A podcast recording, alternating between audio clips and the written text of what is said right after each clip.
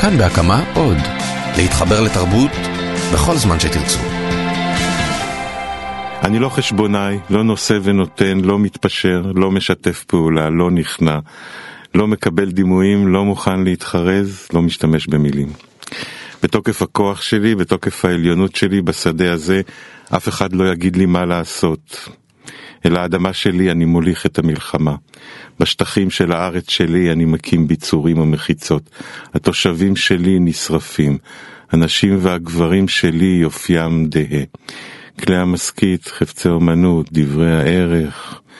אלה שבורים כי במקום זכור בקושי, במרכז ההוויה, הכל היה הכי יפה, אדוני הפוטוסינתזה, נצר לקופים, אדוני עולם. אדוני הממשות, אני קורע ברך ומשתחווה. איפה אתם אנשים? מי אתם אנשים? אני לא מרגיש אתכם אנשים, אתם לא קיימים, אתם כן קיימים, אתם לא קיימים.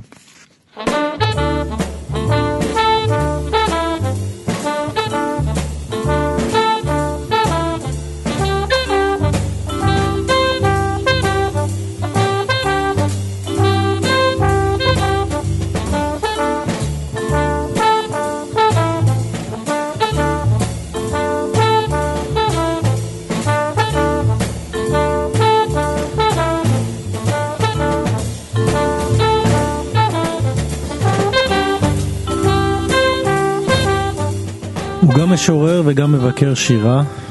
זו לא הסתירה היחידה שקיימת בחיים שלו, יש עוד איזה כמה. יש לו קול רדיופוני נפלא. אה, שלום לאלי הירש. שלום, שלום. איך עוד לא עשו עם הקול הזה שום דבר פתאום אני חושב. עשו קצת, אה, היו איזה תקופה שהזמינו אותי לקרוא שירים ברשת א', איך זה נראה, או כל המוזיקה בפינות שיר. כן, אני, אני קורא שירה בכל המובנים. קשה לי עם תקשורת, עם כלי תקשורת, אני לא רץ אחריהם. הם, אה, עיתון מילא אתה כותב, גם כן קשה לי לקרוא, אני צריך שמישהו יגיד לי מה שכתבת ביום שישי היה יפה מאוד כדי שאני אלך ואקרא למה הוא מתכוון, אז באמת.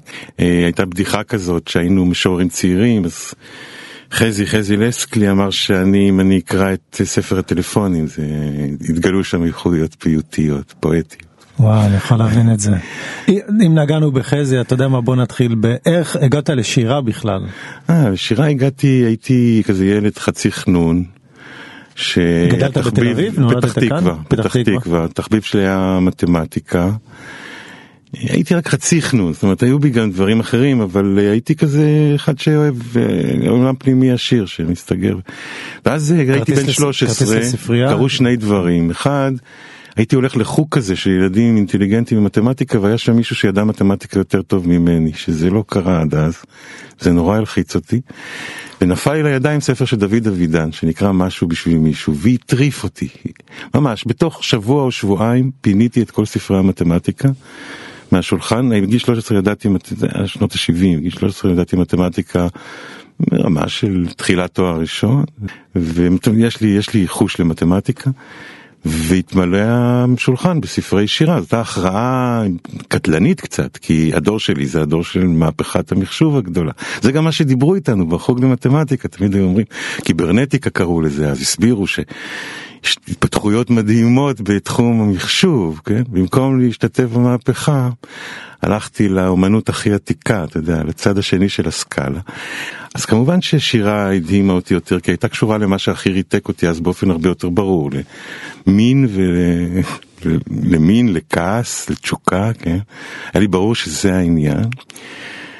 אבידן, התחלתי עם אבידן, אז הלכתי, חיפשתי, שאלתי את עצמי, אה, כבר אז הייתה לי קצת אוריינטציה, אם יש אבידן יש בטח עוד.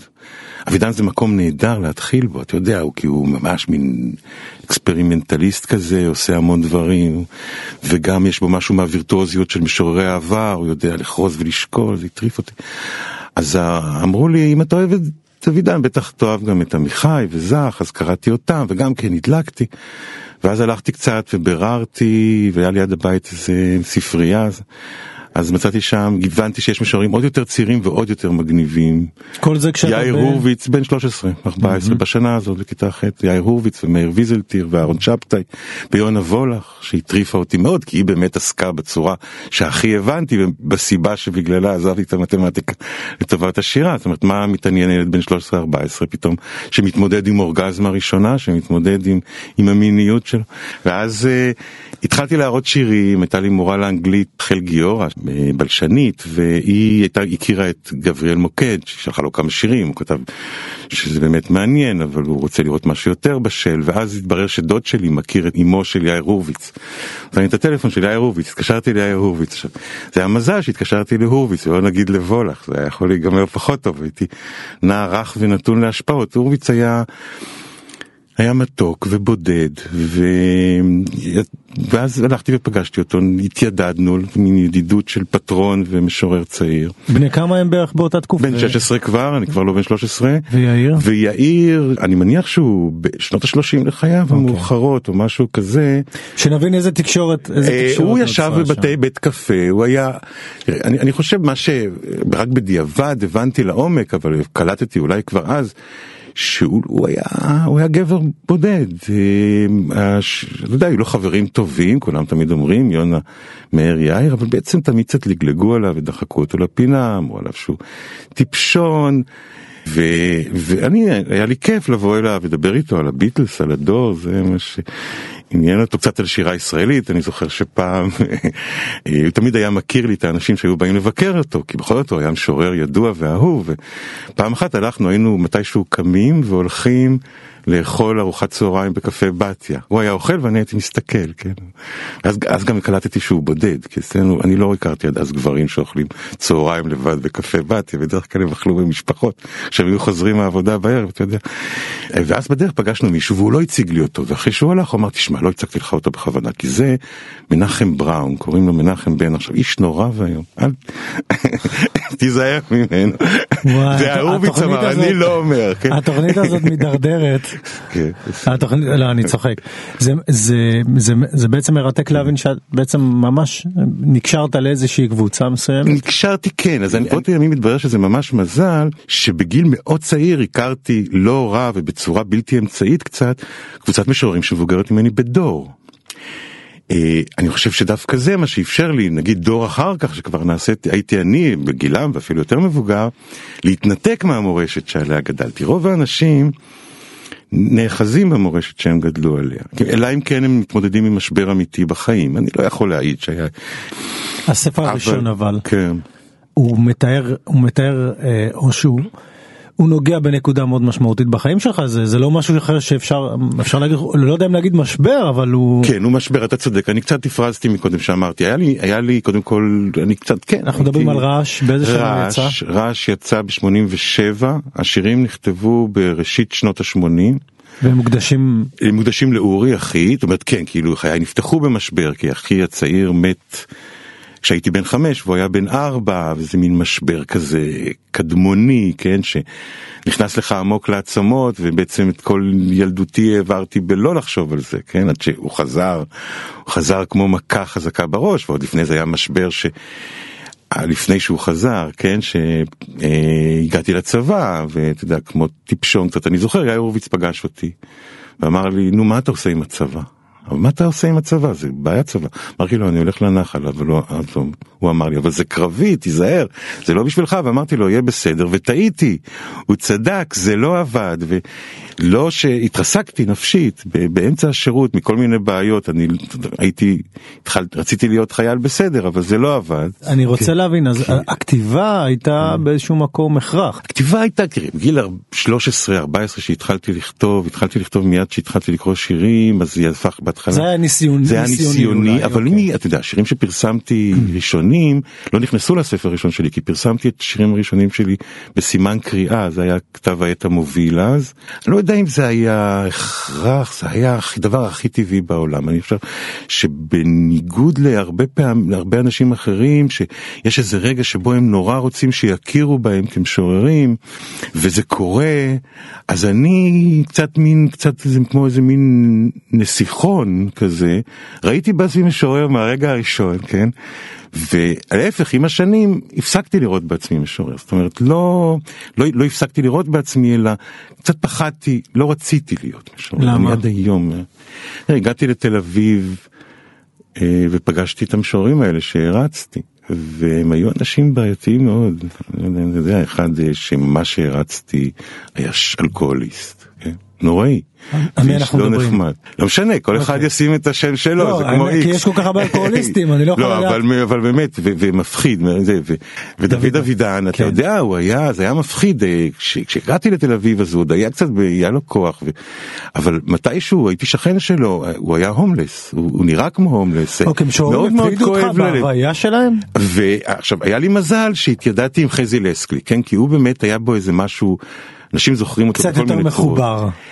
הוא קודם כל היה הרבה יותר מחובר ממני, כן, אני הייתי מחובר במובן הזה שהרגשתי שהחיים זה כמו שדה פרחים שאני פרפר, שלא הבנתי את החיים, כן. אבל אז אני רוצה להבין, באיזשהו שלב משוררים הפחידו אותך בהוויה שלהם? כאילו אמרת, לא, הם- מס- הם- היה לי הרגשה שזה הכרעת לא טובה, אני- שאני מעדיף לחיות חיים כן, טובים אני- ונעימים, אני היה לי קליטה, תראה, אני מבין משוררים, הרי אני, אני מבקר שירה, זה, ו, ו, ואני באיז- באיזשהו אופן, באופן יומיומי הרבה יותר מחובר לקריאת מש, משוררים אחרים, לעבודה עם משוררים אחרים, כעורך, כמבקר. אז בוא תגיד על משוררים, כי כי לפני אז, שאנחנו אז אני פתאום לא, לא ידעתי, לא חשבתי ש...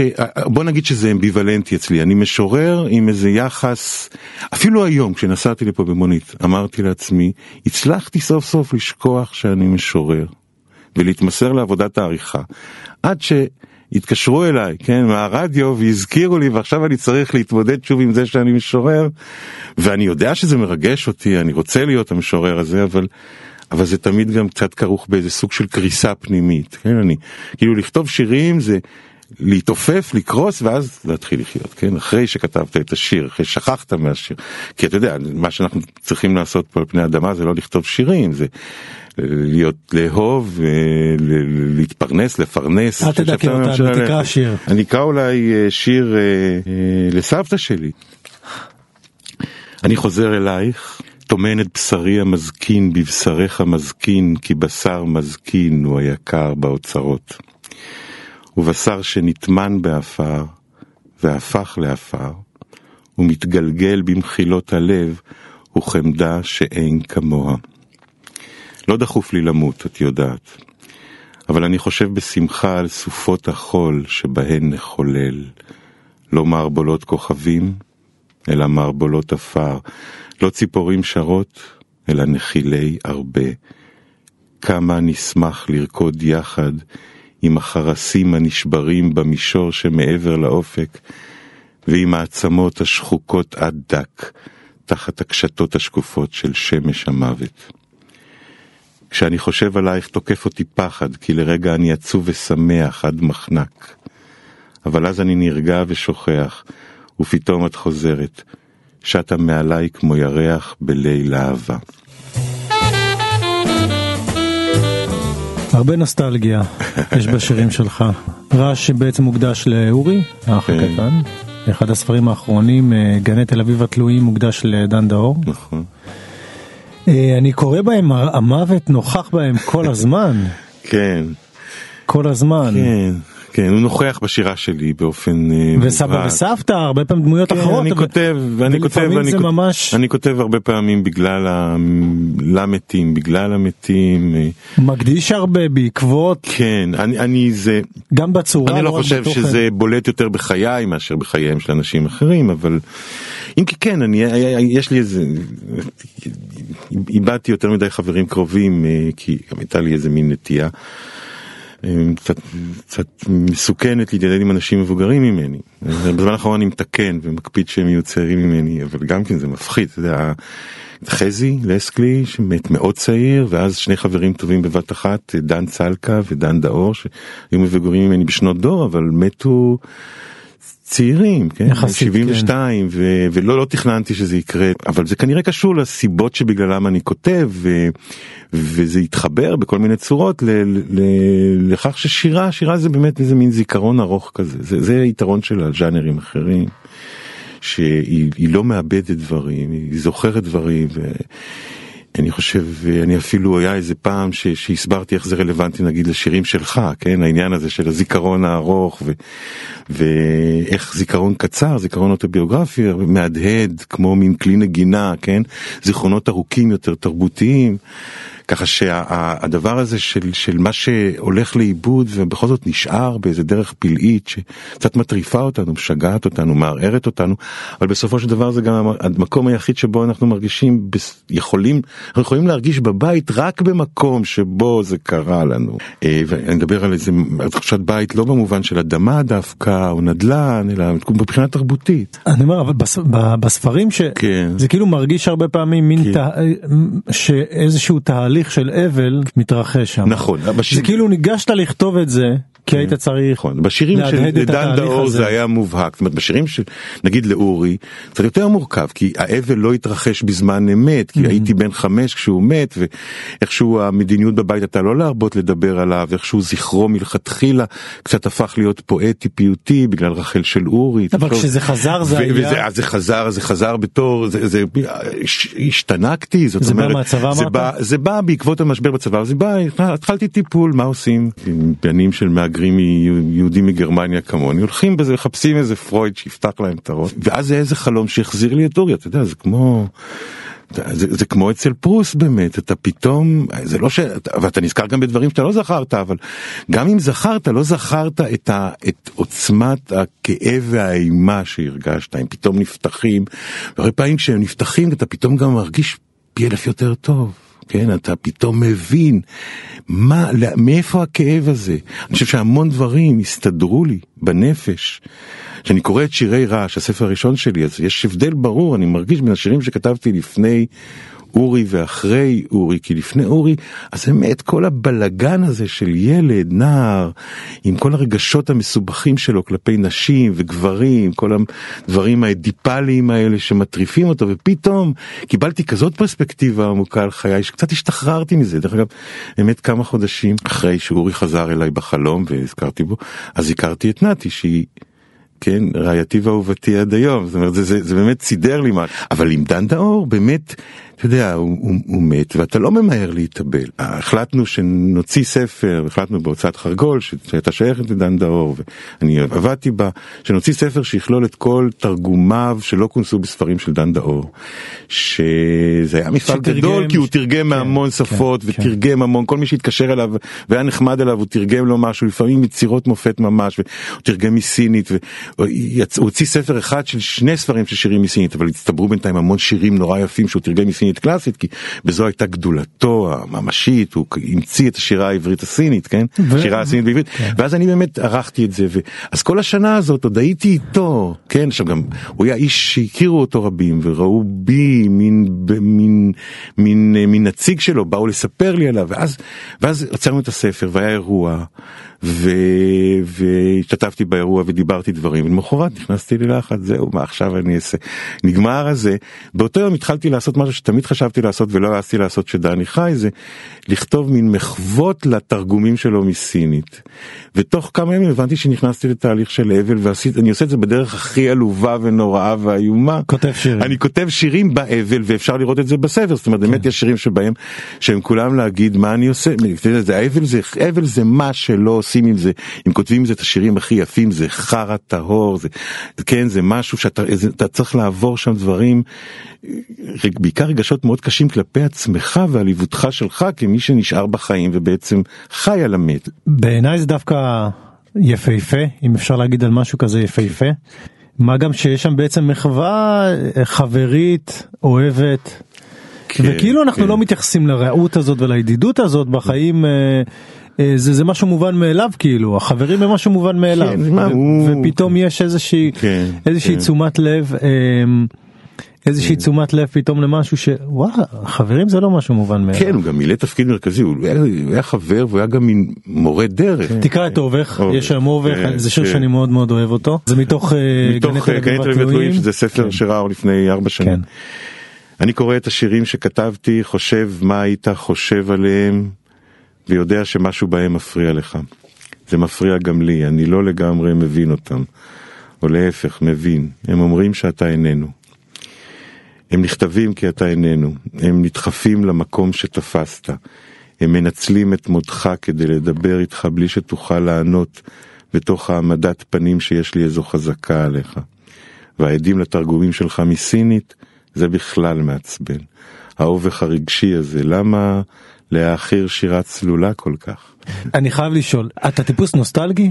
אני שואל את זה כי לא, גם ראיתי הרבה ב- פעמים כן. מין מחוות קטנות בעקבות רחל, 아, אה, בעקבות... אני לא טיפוס נוסטלגי במובן זה שאני לא מתרפק על נעוריי שלי. במובן הזה כן אתה יודע אפילו המוזיק אפילו כשאני שומע מוזיקה ישנה זה תמיד מוזיקה ישנה שלא שמעתי בנעוריי לכן אני מפצה עכשיו. אני לא טיפוס נוסטלגי במובן זה אבל אני יש לי אהבה עמוקה לאידאה. מין אידאה חמקמקה שהיא בשבילי לא אידאה אלא איזה סוג של תווך שאני חי בו שזה מסורת השירה העברית הגדולה הרחבה. אני שומע המון קולות מתוכה.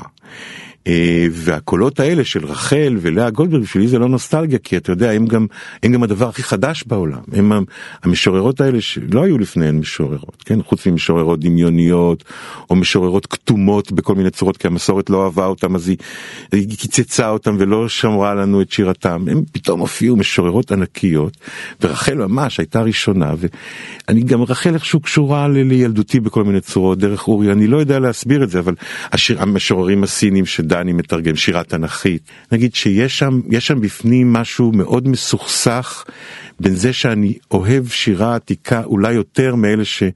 שמצהירים על זה בריש גלי למרות שנגיד המדיניות שלי כמבקר היא תמיד לחפש את החדש ולהתייחס לזה בחשדנות. אז בוא, נד... בוא נדבר על זה נדלג כן, לנושא הזה. אתה קודם מתחיל כמשורר. כן. ואז הופך למבקר כן, שירה. נכון. הנה אתה מעיד גם אתה, אתה מוזמן להרחיב לגבי מה שאמרת אבל כן. ספר קודם על, ה, על המעבר הזה. זה לא בדיוק מעבר. צריך לציין הטור שלך ביום שישי אל עיר שקורא כן. שירה הוא אולי טור הביקורת אה, המוכר ביותר. אבל אתה גם לא יודע של מבקר ברמה של אנשים אה, חוששים ממנו אני מניח כי הביקורת שלך היא, היא כמעט אף פעם לא שלילית. זאת אומרת אני מרגיש אם, אם אתה מוצא משהו הרבה אנשים לא אוהבים אותי וכועסים עליי כי לא כתבתי עליהם okay. אוקיי. ויש גם אני כשאני כן כותב ביקורת שלילית אז אז יש לזה אפקט מאוד חזק אז אנשים ממש כועסים ומתפרקים ואני עושה את זה לעיתים רחוקות משום ש. אני באמת, אתה יודע, אתה אמרת מקודם הטור הכי מוכר, אני אגיד מה ש... הטור הכי מרכזי, הכי משפיע, הרי כבר אין זה.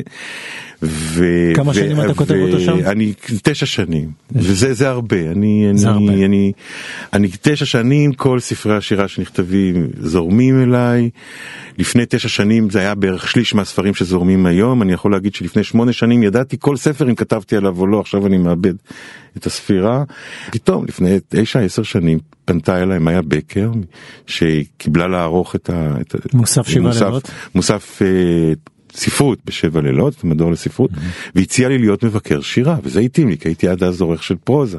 וזה נפל עליי כמו איזה מין הצעה הכי מפתיעה בעולם, הכי מבהילה בעולם, כן, אני זוכר, התייעצתי עם כל החברים שלי וכולם אמרו לי תעזוב את זה. אבל לא, משהו גרם לי לעשות את זה, אני חושב שזה הייתה, חזרתי אז לקרוא שירה באופן אינטנסיבי אחרי תקופה ארוכה של משבר, משהו, ו... ופשוט קפצתי על זה כמו שקופצים לתוך בריכה. זהו, זה מה שקרה, ואני צריך לומר שהמשורר ומבקר השירה הם רשויות שונות, הם רשויות קצת מנוגדות. ואתה חי בשלום עם שתיהן? לא, אני חי אה, ב, ב, אני חי יותר בקלות עם המבקר, אם כי גם ממנו הרבה פעמים למה זה יותר קל להיות במקום הזה? כן, בטח. להיות המבקר במקום המבוקר? ברור, אתה כן. מסיט את תשומת הלב ממך, אתה, כן. אתה, אתה, אתה רואה ולא נראה, לכאורה, כן? אה, יותר קל לי עם המבקר, יש, המשורר זה דווקא המקום ה... המשתוקק, הרגיש, הפגיע, אבל מה שאני כן מאוד משתדל לעשות, כמעט תמיד בהצלחה מלאה, זה לא לתת להם להפריע אחד לשני. אני הסברתי מקודם שאני כותב שירה לעיתים רחוקות, כי כשאני כותב שירה אני... המבקר זה מסובך פשוט משום שזה עבודה נורא קשה, נורא קשה, כל שבוע לקרוא כמה ספרי שירה, להחליט על מה אתה כותב, לכתוב על זה, לכתוב על זה דבר שאתה מאמין בו, שאתה חושב שהוא מעניין, שהוא מתחבר לדברים אחרים ש, שאתה כותב, להגיב, זה כמו מרתון ב-60 מטר, כן? Okay. כן. לכתוב על ספר שירה, זה כל כך קשה שאם אני אערבב בזה את המשורר, אני בכלל אשתגע. אנחנו נחזיר אותך למשבצת המשורר. בסדר, יותר טוב. ואחרי זה נוסיף עליה עוד משבצת, אני אשמח, איזה שיר תבחר? זה שיר שנקרא ואולי, כן? ויש לו כותרת משנה בעקבות רחל. ואולי לא היו הדברים מעולם, ואולי מעולם לא טיפסנו להר להשקיף אל תכלתם של גגות בגיא. מעולם ממרפסת חשיש שהזהיב קנטות יום, לא צפינו בגנש מושלך אל נהר ומפליג על גיגית חלום.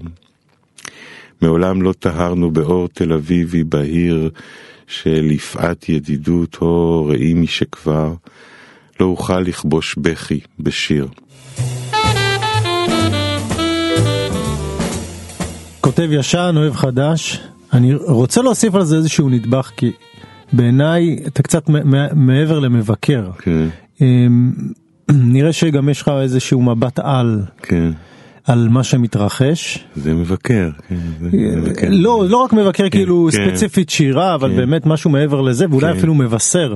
כן. אמ, כבר ב-2009 קראתי, אמ, קראתי, עשיתי קצת אה, אה, שיעורים, קראתי אילן ברקוביץ' כתב ב-2009, זה אילן ברקוביץ' כותב בעיתון הארץ, למי שלא יודע, כן. זה שהוא כותב מ-2009 זה חדשה כשלעצמה.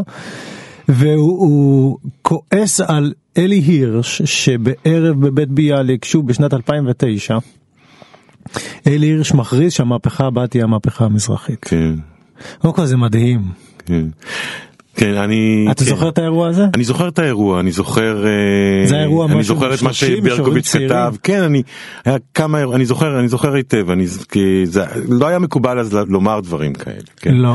אפילו התחיל- המשוררים שמוזכרים שם אני בטוח שלא היו מעזים זה להגיד התחיל כבר קודם. זה התחיל ב-2008, ממש התחלתי לכתוב, כי אחד הספרים הראשונים שכתבתי היה של אלמוג בהר, היה של אה, קובי ביטון, יעקב ביטון, וזה היה הספר הראשון של יעקב ביטון, ואז אני כתבתי והרעיונות האלה חזרו עליהם, אמרתי, האופן שבו ניסחתי את זה אז, החזית המשמעותית ביותר שבו השירה העברית, השירה הישראלית מתחדשת, היא הזכי- הזו- החזית הזאת, לא של עליך. השירה המזרחית. עכשיו אז זה היה כל כך יוצא דופן, גם הייתי, אני חושב הראשון שאמר באופן מפורש זה שארז ביטון לא קיבל אה, את פרס ישראל, זה, זה, זה, זה בושה לפרס ישראל, זה בשום אופן לא, זה לא יכול להיות שעוד לא נתתם לזה גם ב-2010 או 2011, גם כן זה, אני חושב, ו, וכתב, ו, המון לפני ארס פואטיקה. למי המון לפני ארס. פואטיקה, אבל בכל זאת, כן. תשמע, היה אז כבר, זה היה אז, בוא נקרא לזה, קודם כל היה, ארז ביטון עשה, השפיע, ארז ביטון כתב בשנות ה-80, אני כבר קראתי שירה, אבל עוד לא הייתי פתוח מספיק להבין מה הוא כותב. אבל עשור אחרי זה, 15 שנים אחרי זה, אה, משהו נפתח אצלי, אני חושב שזה נפתח אצלי דווקא כשפתאום קלטתי כמה את העומק של, ה, של החיבור הביוגרפי שלי לאירופה. תפסתי משהו על, ה, על ה, אתה יודע, על הגבולות של החוויה הציונית, על, ה, על האופן, על האופי השביר שלה, גם כמי שאוהב שירה, ושירה תמיד מחזירה אותך לאחור, ואז, ואז פתאום, ואז אני עשיתי, לא יודע, משהו ב, דווקא, ש- ארז ביטון, פתאום הבנתי שהוא זה שאומר לי את הדברים האלה, אתה מבין? לא נתן זך ו, וזה, למרות שגם הם אמרו את זה בצורה הכוונה עקומה. לצאת מעבר לגבולות שאתה מכיר? אני יש, יש בזה נכון? משהו, משהו, משהו מזה יש את זה. אני זוכר שדן דאור, דן דאור שדיברנו עליו קודם, שהיה חבר טוב שלי, קצת כעס עליי בע- בערוב ימיו, כי הוא טען שאני יותר מדי אוהב את האחרים, כמו שבנט כועס, כן? מה אתה כל הזמן כותב על נשים, על מזרחים, כבר התחלתי לכתוב את זה, הוא הספיק לקרוא את הדברים האלה. ש... עכשיו, זה יכול להיות שיש כאן את הדבר הזה, שאני, שתמיד היה לי איזה, תמיד היה לי איזה תחושה של אי נוחות או מבט מן הצד, על מה ש... על האליטה האשכנזית הבטוחה בעצמה, תמיד שיש לי, שאני מזהה ממסדים סגורים, אז יש לי איזו התנגדות פנימית. ויכול קרה להיות, ויכול להיות ב- שזה היה, שזה גם אה, איזה סוג של עיקרון, תראה גם, אה, איך נעשיתי עורך? אה, נעשיתי עורך כי הספר הראשון שערכתי, שגם באמת אפשר לי קריירה לא, לא רעה, היה ספר שמאוד מאוד הצליח, של דורית רביניאן, הספר הראשון שלה, ספר הביקורים, זאת אומרת, זה משהו שמלווה אותי. עכשיו, אני לא יודע בדיוק איך זה קרה, זה לא, אה, אבל כן, פתאום גיליתי שאני, וכשהתחלתי לכתוב את הטור הזה ב-2008, זאת בעצם הייתה הבשורה שלי. יש שירה מזרחית, היא מרתקת, קורים שם דברים מרתקים, אה, והיה לי גם הסבר לזה, איזה טיעון כזה שבו הסברתי שהשירה הישראלית תמיד, אה, הסיפור הגדול זה סיפור העקירה, ההגירה, הגירה הציונית, לטוב ולרע. ואלה שעדיין זוכרים את זה ועסוקים בזה זה המזרחים אז עכשיו והם אלה שבעצם גם, אה, תראה גם אפשר לומר שפוליטית הושפעתי מאוד למשל מהרעיונות של הקשת הדמוקרטית זאת אומרת שמעתי אותם אני אה, וגם הגש, הגבתי כמבקר גם שירה. מופיעים באחד השירים גם. נכון, נכון, זה, זה לא היה איזה תגובה פוליטית, זכרתי למשל, יש איזו קבוצה של, יש איזו אידיאולוגיה. לא, שנקראת אידיאולוגיה כנענית, שתמיד אנשים מלגלגים עליה, ואולי בצדק מבחינה פוליטית, אתה יודע, אידיאולוגיה ש, שאנחנו צריכים להתנתק מהעבר היהודי שלנו, להתחבר, אבל כסוג של עיוורים, להקים מחדש אימפריה עברית, רעיונות של נתן רטוש. הרעיונות האלה, אולי פוליטית הם היו מסובכים ומורכבים, כמו הרעיונות של הקשת הדמוקרטית המזרחית, שאיכשהו לא מצליחים לכבוש להם קהלים רחבים ב, ב, במרחב. אבל הם פותחים את הראש, הם פתחו לי את הראש. אני חושב ש... ואני קורא שירה, אני... פוליטיקה זה מסובך, זה גדול, בדרך כלל אתה חושב את המחשבות היפות שלך, ואלוהים צוחק והעולם מתנהג אחרת, וכל מיני דברים מסתבכים לך בדרך. ושירה זה בדיוק המקום שבו אתה יכול להשתחרר מכל החרדות הפוליטיות שלך. אתן לך דוגמה שלא קשורה לפוליטיקה, או לזה שמסתבר בשנתיים שלוש האחרונות שמזרחים ואשכנזים אוהבים להתקוטט בצעקות איומות, כן? אני הבנתי לפני איזה 15-20 שנה שאני יחסית להרבה אנשים אחרים מאושר, כי אני חי חיי נישואים מאושרים, ומתכוון להתמיד בהם, וטוב לי, כן? ויש אנשים אחרים שאין להם אהבה, שדברים נקראים, אז אמרתי, זה לא יגרום לי להתנכר לאנשים, לאהבה נכזבת, לאנשים שגורלם אחר, ואחר את המחשבה הזאת שיש קשת של גורלות אנושיים, שאם אתה מוצא את עצמך במקרה בנקודה טובה בקשת הזאת, שירה זה לא להתנכר לשאר הנקודות. מה העניין? הרי מה, אחד הדברים שאני יודע ואשכנזים אחרים שכחו שלהיות אשכנזי זה כיף, זה כיף, הם לא קולטים כמה זה כיף להיות אשכנזי בתוך ההקשר הישראלי.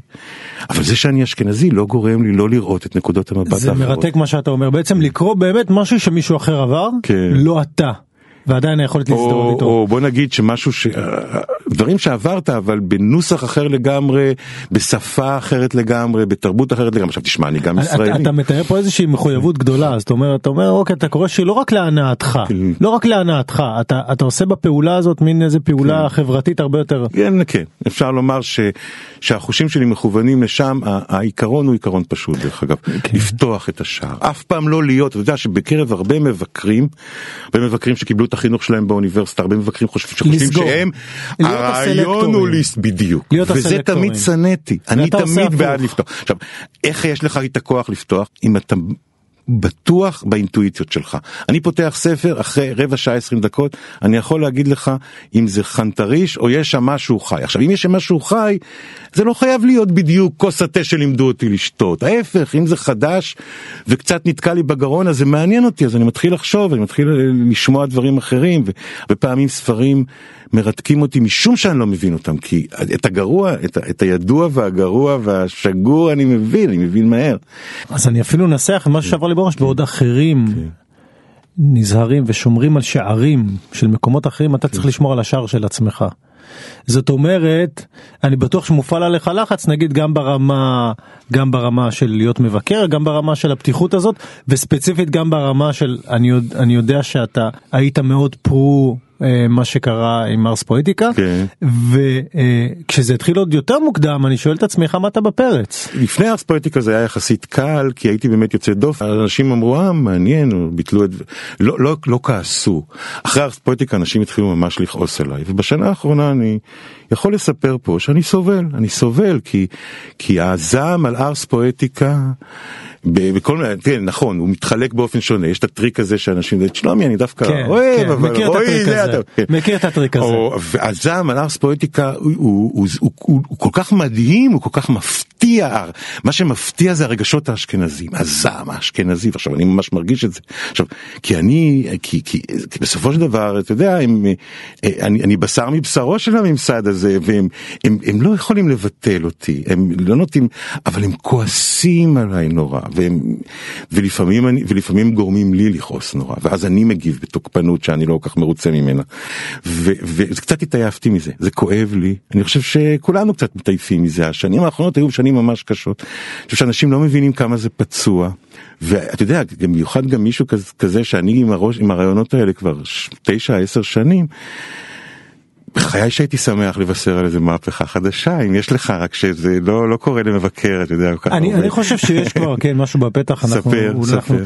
אה, כל מיני חבר'ה צעירים ברחבי הארץ חלקם אה, מתנועת אה, תרבות אה, אה, אם תרצה אני אעביר לך כיוונים. אוקיי, זה טוב. אבל כנראה שהמהפכה הזאת כל כך קשה לה להתרחש, כן. האנטי מזרחיות הזאת כל כך חז, כן, חזקה, שזה כמעט מלחמת מאה השנים. כן. זה כן זה. ייקח עוד הרבה שנים.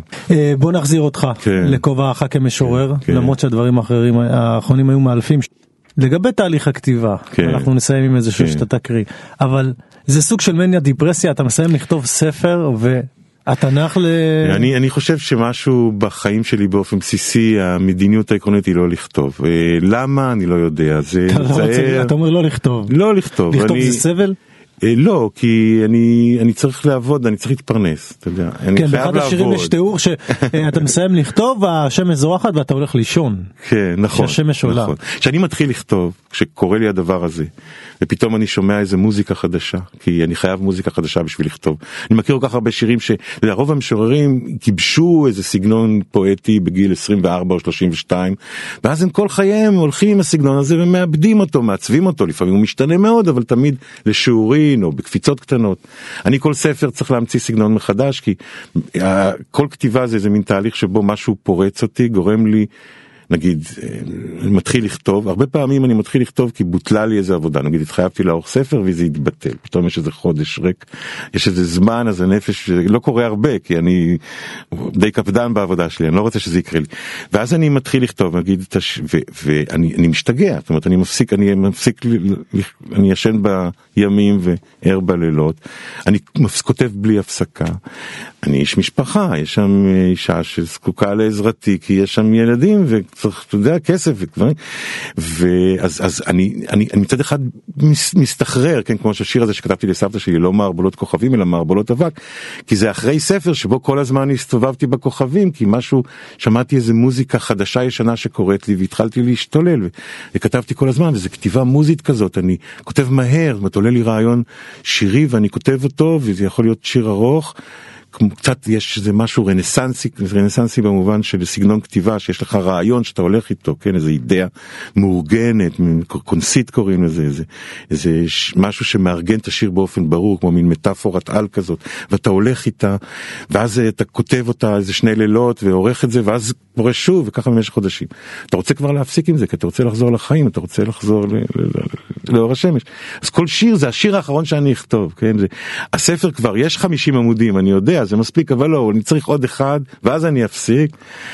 ואז אני חוזר לחיים, אז, אז הכתיבה עצמה היא באמת בעצם מה שמפרק אותי, וזה גורם לזה שאני לא כותב, חוץ מההתקפים האדירים האלה, אני לא כותב שירים. עכשיו, זה גם כן איזה מין מצב משונה. תשמע, אני מכיר משוררים, אני לא מכיר משוררים כאלה, ש, שבשבילם שירה זה להשתגע, זה תענוג אדיר, אבל גם איזה מין הפסקה בחיים, וכל מה שהם רוצים זה קצת נורמליות, אולי, אולי בטעות, אולי בגלל שאני פחדן. אולי אם הייתי, אם הייתי קצת יותר אמיץ הייתי הולך עד הסוף עם השירה, ואז הייתי חי חיים יותר סוערים ואינטנסיביים, ואז אולי הייתי גם הרבה יותר אומלל, אני לא יודע. כן, אבל, אבל שם אני נמצא באיזה מקום מאוד מסובך. רק לפני השיר האחרון אני אגיד תודה לטכנאי שלנו אסף רפופורט ולעורך שלנו נדב אלפרין שמתחזק כפי, ש... כפי שהבחנת לטובה, כן. לטובה לטובה חזק בכל הדברים הטובים, במעשים טובים. ומקווה שלמדנו עליך קצת יותר אלי. אבד לי הכוח חברים שלי, כבר אין לי חשק לדבר איתכם, בני אדם בדרך כלל לא חברים שלי, וזה לא נורא. אתם יכולים להסתלק מהמסיבה ותכף אני בא. תלכו בדרך אל הכביש הראשי ואני משיג אתכם בפינה. עכשיו בחצי היום הבטן שלי נקרעת ובחצי היום השפתיים שלי נאחות ובחצי הלילה בחצי החלום מה אני נשבעתי להרוג. אם אבד לי כושר ההבחנה בזגוגית העין או אבד לי כושר הדיבור בתחתית הפה כך או כך המוח שלי הולך ימים בלי אור ובלי מעשה חולפים לעברי ומנגד באים אהובתי בבגדי האביב מחוללת לאורך הפרוזדורים אמא שלי בבגדי האביב מחוללת ביחד איתה בעוד היום תלכו מפה תעשו טובה ואני מחכה לאשתכן בפינה בעוד היום שר בשבילכם רוקנרול יפהפה ערגה וחמלה וכל הבא ובעוד אותו היום אני לא מצליח למצוא משהו להרגיש אז אני מרעיש בקול גדול ושותק בחזרה. thank you